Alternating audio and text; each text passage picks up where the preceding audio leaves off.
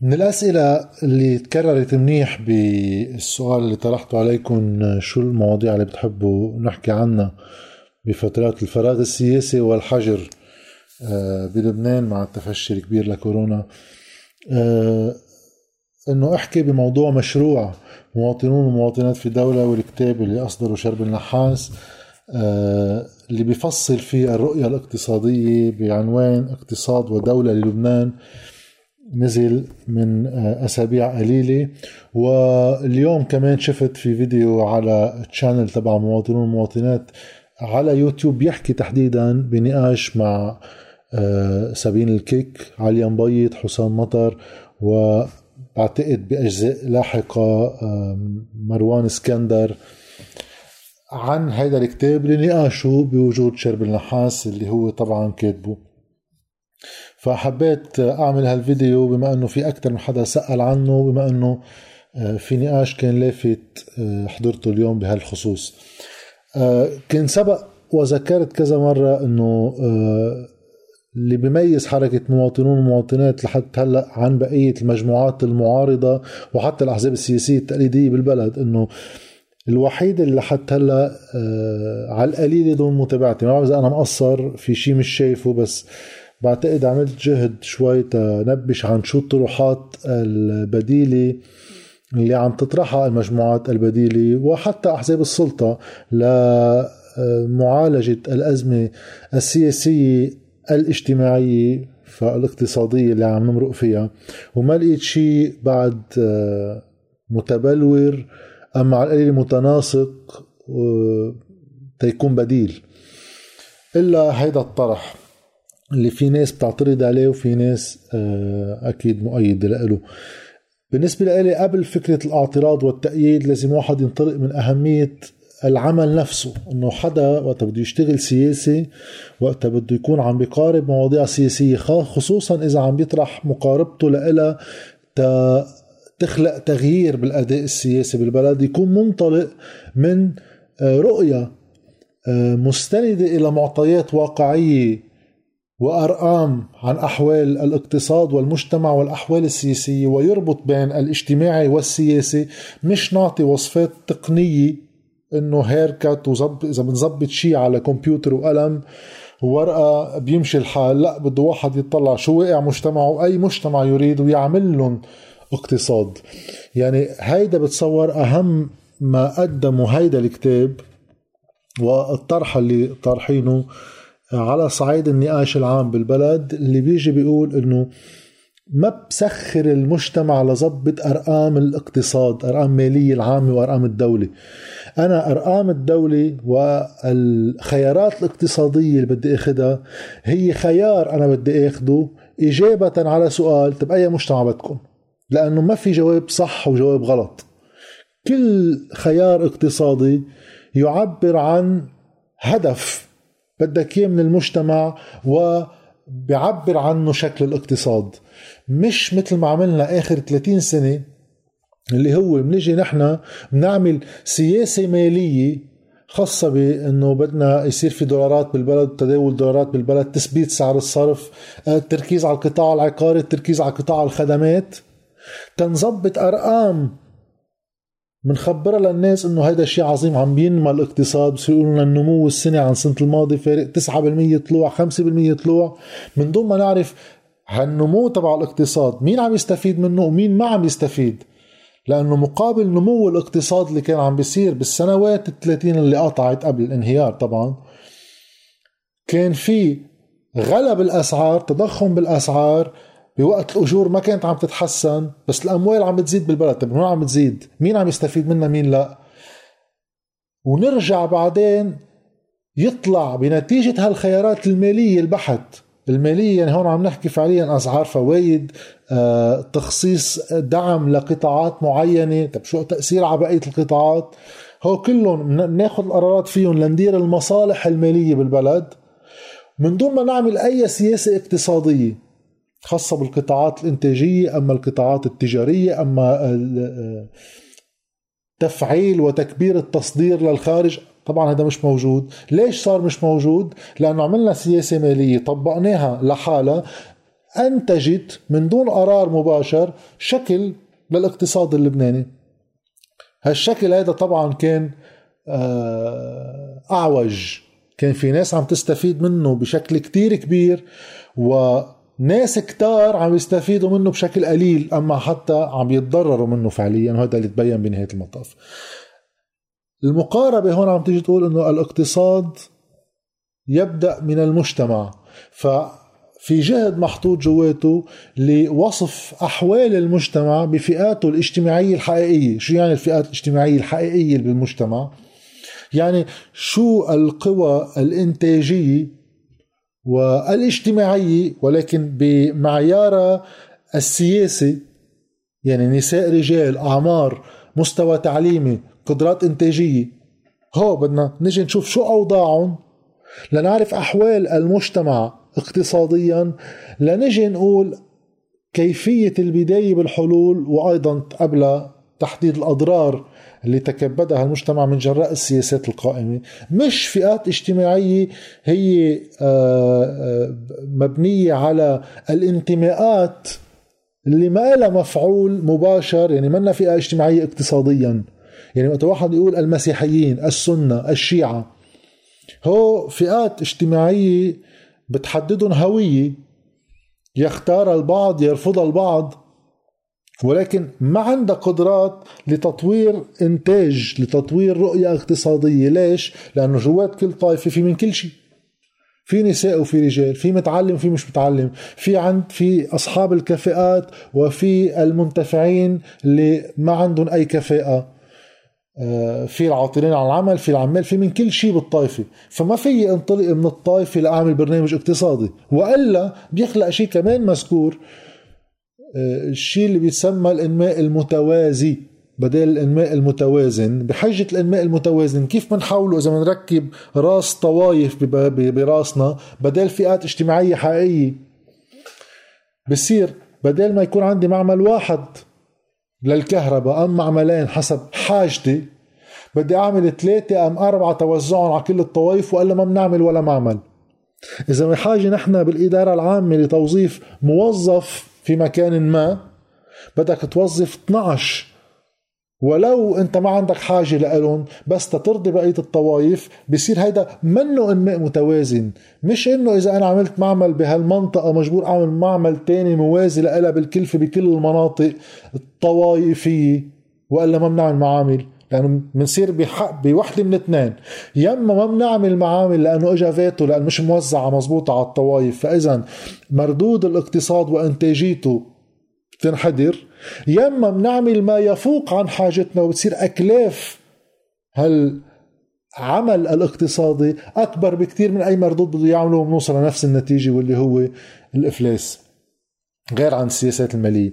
فهيدا أول آه، آه، أمر لقيته جدا مفيد بهذا الكتاب. اللي عامل جهد بالأرقام ولا رح أقطع شوي منها لأنه معبرة شوي عن آه، واقع مالية العامة وواقع المجتمع كيف كان عم يتبدل بالسنوات الثلاثين الأخيرة وشو معناتها للسنين القادمة لشكل مجتمعنا وكيف بده يكون. وثانيا من خلال هالعمل تم تبديد كثير من الصور المتخيلة عن شو هو المجتمع اللبناني وشو قدراته الإنتاجية مقارنة بالواقع.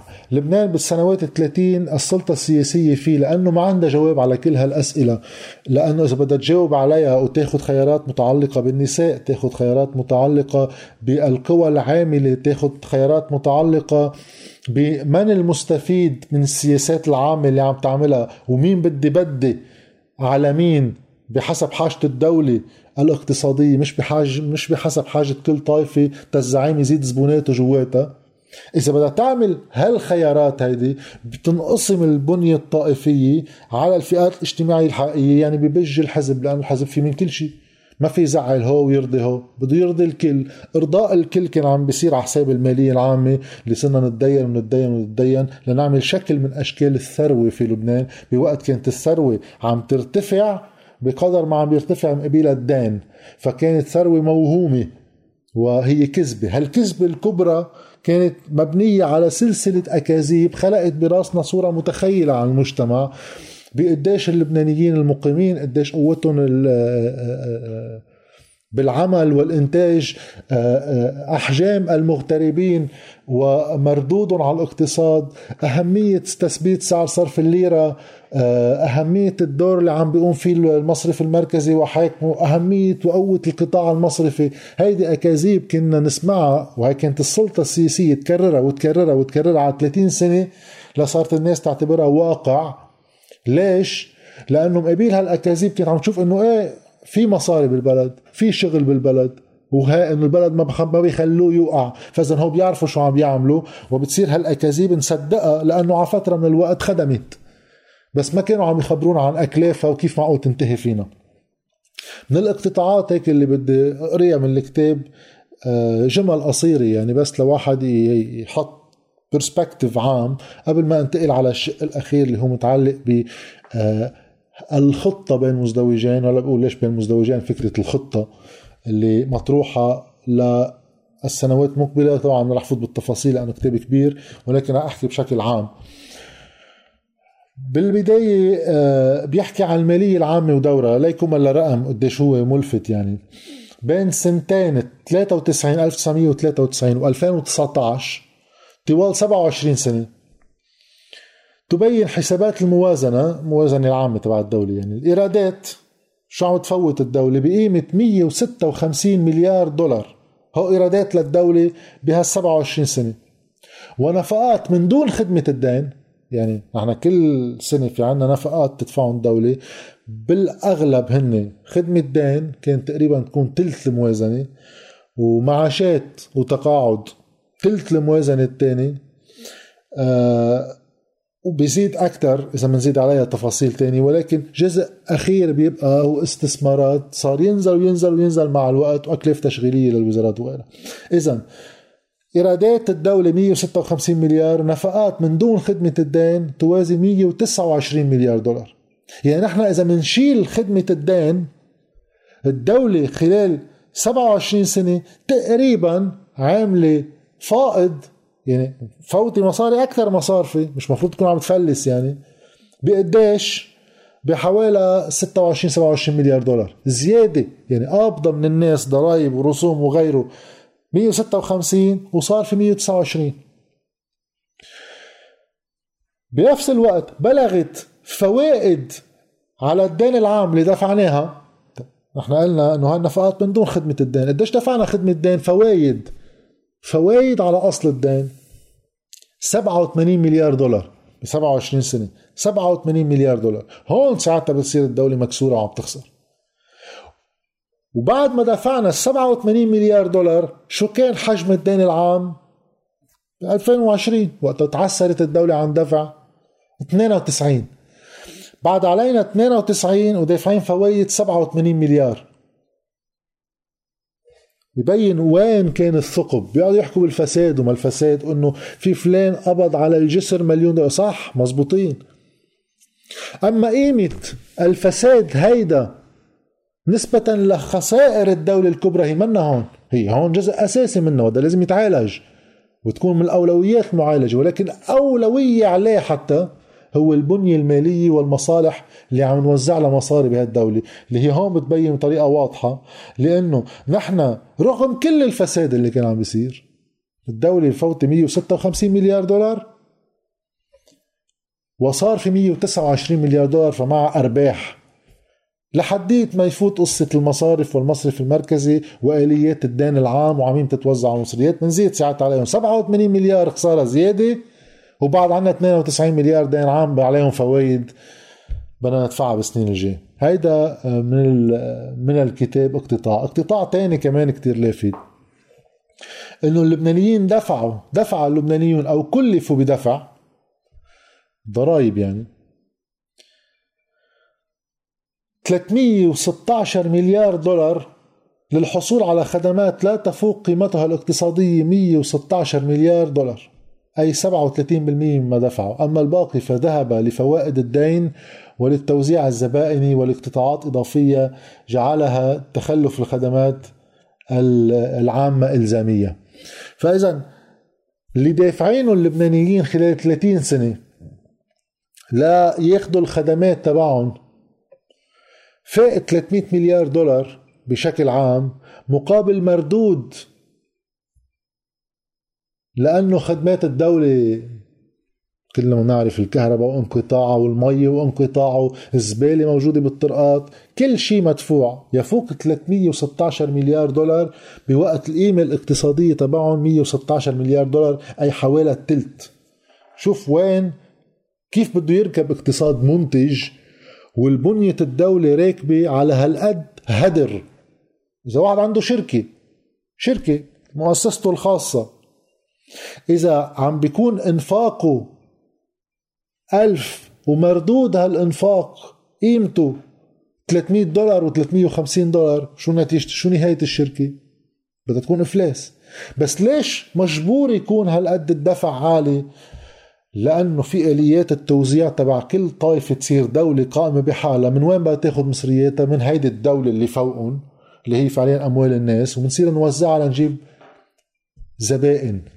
ومن هون بصير الحديث عن فكرة إنه الدولة الطائفية منه الحديث عن الطوائف بالسياسة والاقتصاد محل تاني. يعني بنقدر نكمل هون عم نحكي طوائف وبنقدر نعمل خطة اقتصادية تحكي عن عن دولة منتجة واقتصاد منتج. الاقتصاد المنتج بده خطة وبده توظيفات مباشرة من الدولة لدعم قطاعات محددة ما فيها تخضع لمنطقة توزيع وإذا بدها تحمل حالها أكلاف الدولة التوزيع على الطوائف ما فيها تكون قادرة على حمل اقتصاد يكون منتج لأنه بدها تجمع خسائر للطعم الكل. مشان هيك نرجع على فكرة الاقتصاد السياسي بده واحد يسأل حاله أي مجتمع نريد؟ فإذا نعمل له دولة لهيدا المجتمع الذي نريد على شكله وبين اثنين بيجي الاقتصاد يربط الآليات السياسية بشكل المجتمع اللي بدنا إياه. اقتصاد منه شيء تقني علمي بيجي واحد بالبيت بيفتح كمبيوتر بيقول بدي نزل العجز هالقد. طب وقت تنزله؟ على حساب مين عم تنزله؟ وقت تخفف نفقات الدولة عن مين عم تخفف نفقات؟ وقت تخفف العجز عمر مين عم طول؟ وقت أرفع الفوايد مين عم فيد ومين عم ضر؟ مش أرقام وشو ما يصير يصير. وحدة آه، بعد اقتطاع كمان مفيد وقت كنا عم نحكي عن شكل المجتمع.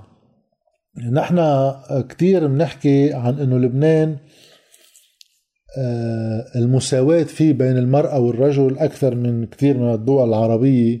بوقت الأرقام بتبين أنه نحن مثلنا مثلهم مش أحسن أبدا رغم المظاهر آه، تبع المساواة بطريقة العيش بالمود في تبعنا. ولكن بيعمل اقتطاع من دراسة ليقول يساهم ضيق فرص العمل المأجور وانخفاض الأجور يعني في قبلها كان مقطع عم يحكي إنه المشكل بلبنان اللي عم بيصيب الكل هو انخفاض فرص العمل أصلا من خلال هالنموذج الاقتصادي اللي كان معمول. ففي رقم أنا بتذكره كان من شي حوالي خمس ست سنين. إذا ماني غلطان إذا ذاكرتي من ما بتصور مزبوطة الأرقام كان كل سنة يتخرج من الجامعات حوالي 25 ألف طالب. يتخرج بين ال 25 ألف و 30 ألف. هيدي بدهم يفوتوا على سوق العمل. شو كان عم بيقدم سوق العمل؟ فرص عمل 5000 سنة 5000 فرصة عمل بالسنة مقابل 25000 بيتخرج. مشان هيك بصير في هجرة؟ غير إنه المعدل العام بين ما واحد يتخرج من الجامعة لحديت ما يلاقي شغل ويشتغل حوالي ثلاث سنين وشوي تيلاقي شغل ثلاث سنين من بعد ما يتخرج. بنزيد عليها فكرة إنه هول 5000 وظيفة اللي عم ينتجهم الاقتصاد شو هي أنواع الوظائف؟ بيطلع أغلبهم متصلين بال valet parking و waiter بمطعم وكذا. مش شيء واحد بيقدر يخلق career من وراه أما بيعتبره منتج اقتصاديا أما الدولة بتعتبره مفيد لها إنه عم ننتج هالنوع من الوظائف. فهون هالضيق بفرص العمل المأجور وانخفاض الأجور ساهم في حصر عمل النساء في عدد محدود من المهن. ومع أن النساء يتمتعن في لبنان بمستوى تعليمي معادل لمستوى تعلم الرجال طبيعي. وعلى الرغم من البيئة الاجتماعية المؤاتية لعملهن هذا اللي كنا عم نحكي عنه بالمود في تبعنا لا تزال نسبة مشاركتهن في النشاط الاقتصادي منخفضة للغاية ولا تتجاوز النسبة التي كانت عليها قبل 30 سنة. 30 سنة رغم كل المظاهر اللي شفناها بعدنا بنفس النسب. حتى في حديث عن المؤسسات الصغيرة تخيلوا آه، ببلش المقطع انه الشركات مثقلة بالديون ورسملتها ضعيفة طبعا. معظم المؤسسات صغيرة جدا ومن النوع العائلي. في العام 2004 لم يتعدى عدد المؤسسات التي تضم أكثر من 50 عامل. وقت نحكي نحن بدنا اقتصاد منتج ومدري شو. بدك مؤسسات شوي تكون عندها قدرة على التصدير يعني عندها قدرة على الإنتاج أكبر من حجم البلد. ما تكون إنه مؤسسات عائلية شخصين وثلاث أشخاص. كم مؤسسة في بلبنان فوق ال 50 عامل؟ 520 مؤسسة فيها بكل لبنان فيها فوق ال 50 عامل من أصل قديش؟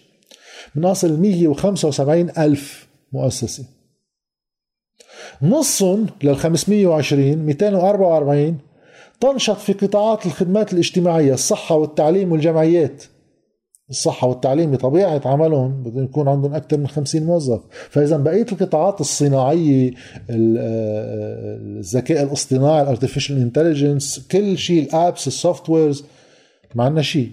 هلأ هول كمان بيحتاجوا يمكن ليد عاملة أقل بطبيعتهم. ولكن الصناعة لا. الزراعة إذا على إطار دولي يعني بدك كمان يكون جزء من صناعات. أما تصدير مباشر مفروض أكثر من في ارقام عن الهجرة ما رح فوت بقى بالتفاصيل بس في كتير أرقام كنت حابب أقراها بس عم عم يطول الوقت. عن الهجرة ومعدلاتها السنوية وشو بتأثر على البنيان الاجتماعي آه انتاجيا. مذكورة هون بالكتاب بالتفاصيل عن قصة وقت اللي عم بيهاجر مين اللي عم بيهاجر وشو عم تأثر على قدرة المجتمع الإنتاجية؟ لأنه إذا الهجرة تتركز على الشباب بصير المجتمع هرم وعادة بالقياسات الاقتصادية وقت يكون عندك مجتمع هرم القياس بيكون إنه الأصغر في السن اللي هن طبعا تحت ال 50 سنة أو تحت ال 60 سنة عم بيدفعوا عن اللي متقاعدين. وقت القوة العاملة بلش تنحسر لأنه في هجرة والهجرة عم تصيبهم تحديدا هن بصير المجتمع بنيته مكلفة اقتصاديا على الدولة اللي بدها تجي تديره لهذا الاقتصاد. كمان هون في شوية أرقام عنهم وعن أشكاله. والأهم كمان في آه، قراءة لتطور الهجرة وتأثيرها الديموغرافي مش بالمعنى الطائفي ديموغرافي بالمعنى الاقتصادي الاجتماعي. من الثمانينات وقت الحرب وموجات الهجرة كيف كانت عم تأثر وعم عم تأثر وأيضا موجات النزوح الداخلي شو غيرت بطبيعة المدن ووظائفها الاقتصادية؟ وشو شكل المجتمع الحقيقي بالأرقام؟ ورح أقرأ آخر شغلة استنادا إلى البيانات المتاحة خلافا للمجتمع المتخيل في أذهان غالبية اللبنانيين وفقا لمعياري الإقامة والجنسية. يعادل عدد المهاجرين اللبنانيين وتحديدا أولئك الذين ما زالوا يحملون هوياتهم اللبنانية. عدد ثلثي اللبنانيين المقيمين 63% عدد المهاجرين بهاي الفترة 63% من عدد اللبنانيين الباقيين. فيما يمثل السكان غير اللبنانيين فلسطينيين سوريين وغيرهم ثلثي اللبنانيين المقيمين أيضا. يعني البلد فعليا بحاجة يعني في قوى عاملة في وفي آه، دخول له من قبل أطراف آه، من قبل جنسيات مختلفة عقد ما عم بفل منه. في واحد يجي يقول في جزء من هول لأسباب سياسية ولكن في جزء من هول أيضا حاجات اقتصادية عملية وهذا اللي بنشوفه من الأعمال اللي كانوا اللبنانيين يرفضوها من الأعمال بالبيوت. للأعمال على الترومبات للأعمال بالورش للأعمال بالزراعة. وحاجة هاليد العاملة الوافدة؟ كانت تعبي هذه الفراغات. ولكن هيدا في استمرار لشرحه. الاقتصادي ما رح طول فيه طولنا كتير بالحديث لأوصل على الشق الأخير.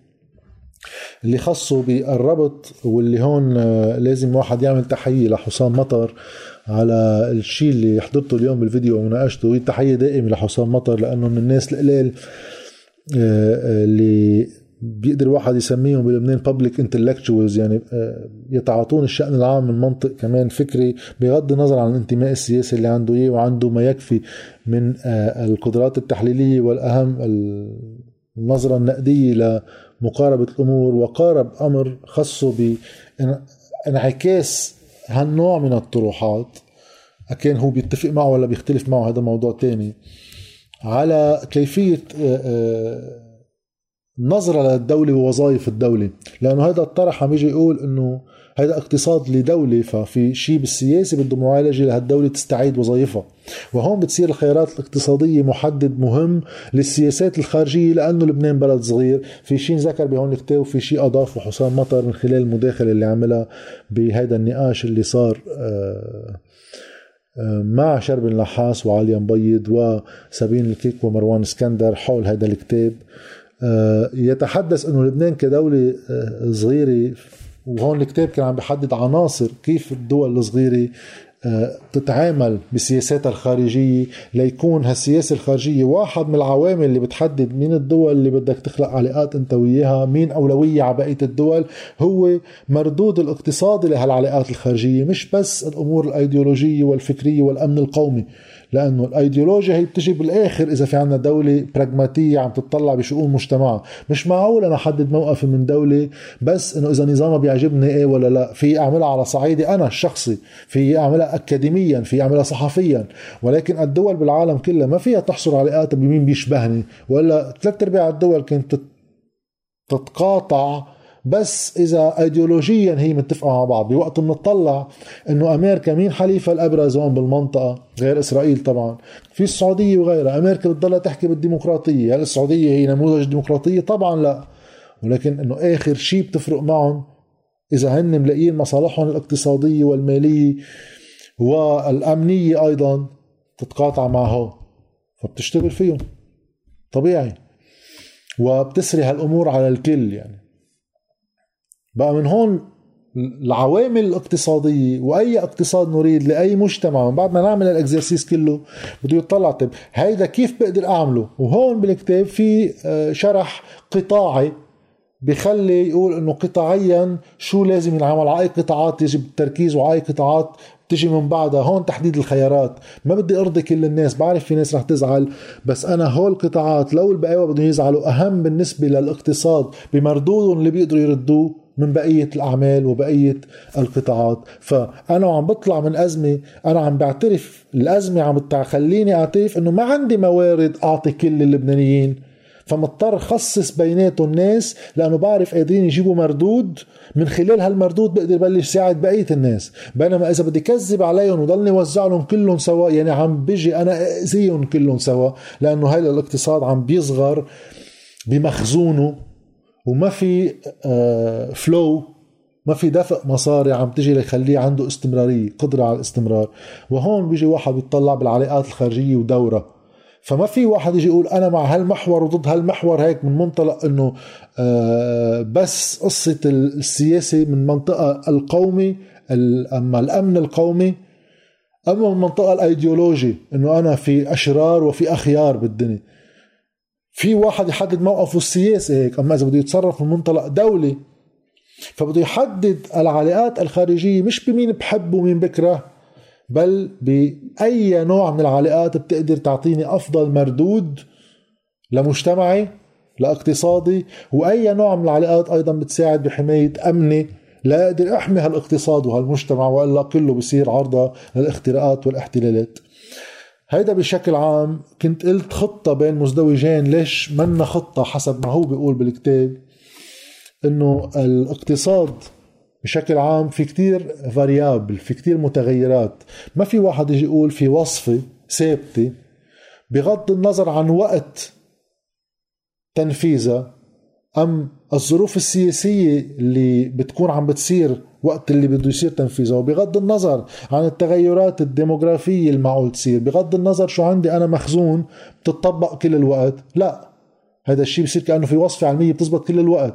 بينما هون عم يجي يقول هيدي وحدة من الخيارات رح نحطهم ضمن الأولويات نسبة للظروف هلأ وبتصير هالعوامل هي وقتها تتغير بدنا نغير بهون وهون وهون ومشروحه بالكتاب.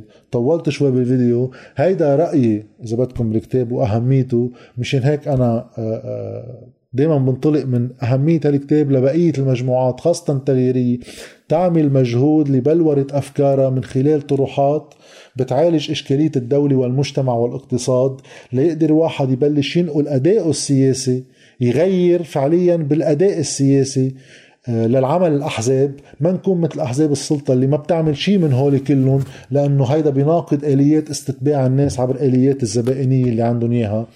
لأنه الدولة بتصير على نقيض عملهم.